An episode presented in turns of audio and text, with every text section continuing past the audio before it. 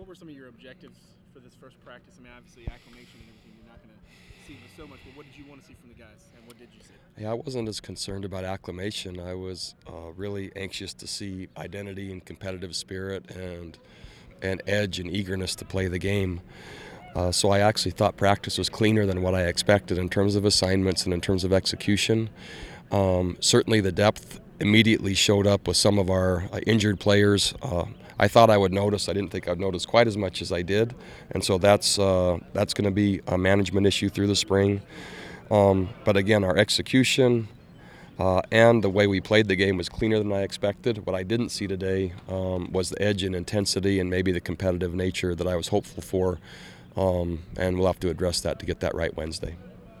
The idea of Brennan getting that game experience last year, but still having the potential for that fifth year. How how exciting is that to kind of have that extra year to work with him? It'll be one of the the bright spots not only of the spring but for our program. Right, succession planning at quarterback is essential for consistency of any program, and so.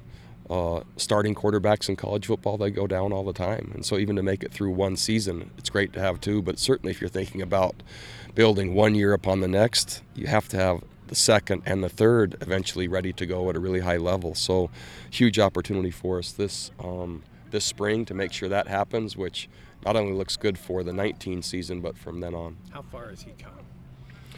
Long ways for the opportunity that he's been given, um, but he's there. There aren't situations that are too big for Brennan. He's comfortable regardless of the amount of stress, regardless of the circumstance. He just loves to play football and thinks he can make every play, which is a great quality to have at quarterback.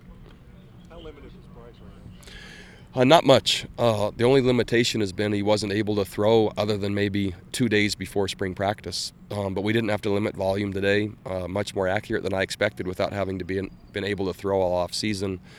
So uh, eventually we'll look at volume. Um, if his arm looks tired or um, if there's fatigue that might set in by number of throws. But at this point, this early, I didn't see any of that today. But the overall energy level of the team on first day of practice? You know, I think it could be better. Uh, again, I thought the execution and assignments were ahead of where I thought. I thought the energy could have been better, and I was expecting it to be better today. How about Tavares Kelly? I know he's a guy that you were hoping might make a few more big plays. How, how has he kind of I know he's limited a little bit, but how is he kind of growing? He, he's evolving and he's growing. Uh, he had a really, really strong fall camp a year ago. It took us a, a, long time through the season to find the right niche, the right role. And as we found and kind of got that sorted out, um, the other teams we were playing kind of found and sorted that out. And so we haven't yet found the perfect spot for him in terms of touches, in terms of the way he gets the ball, and in terms of productivity. But we like the possibilities that exist.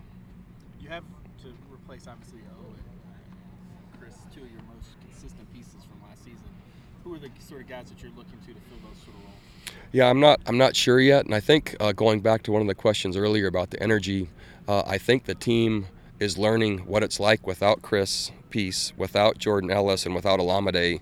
There is a different uh, dynamic now. Those guys have been here a long time and have had been consistent forces, and so the team I think was looking and and kind of wondering where, oh, they're not here, and so I think that that that possibly contributed to maybe our lack of identity on day one in terms of just uh, maybe bigger leadership voids than what they had maybe anticipated in this setting. How much more creative do you think you'll get offensively with some of the guys you have? Really, the players um, will determine that based on you know how hard they've worked and what they're able to do. Um, and again, we're really personnel oriented. So the better that our players are, and the harder and more trustworthy they work, and the more capable, the more we like to get them the ball in as many ways as possible. So right now, it's it's as if we're starting uh, with a clean slate for a lot of these guys. But if you look at Hasise, he's returning. Um, but others saying coming back that have had significant touches, we still need to find out exactly what Terrell Jana can do, what Billy Kemp can do, what Tavares Kelly can do, some incoming receivers, as well as what PK and Lamont and those guys in the backfield. So some unproven um, players on offense that the spring will be really helpful for. Bronco, you had two true freshmen January enrollees working in with, with the secondary and Chase Chalmers and Antonio Clary. What do you like about them so far? What did you see from them today? So far, I like their size. I like their strength. I like their alignment with the program. I like their work ethic, and I like their initial ability. And so, uh, in terms of recruiting and then saying, okay, instant assessment, how is it? Yeah, I think we did well with both of them. And so right now they're on track to help us, uh, not only in the two deep, but on special teams for sure. Bronco, Bryce Hall was just saying that his top goal is to become a better leader. How do you develop that goal?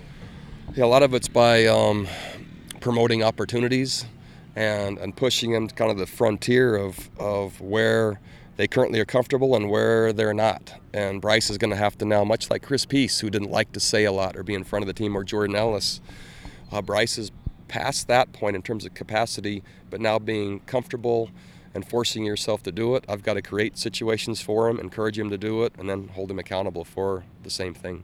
Where else can he get better?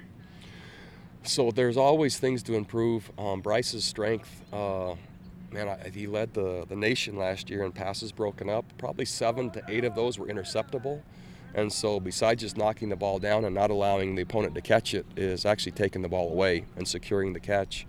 And then, uh, uh, from a run support and tackling standpoint, uh, to be a complete corner and to add value to the team in a different way, there's always work to do in that area also. Okay, thanks, guys. Thanks, coach.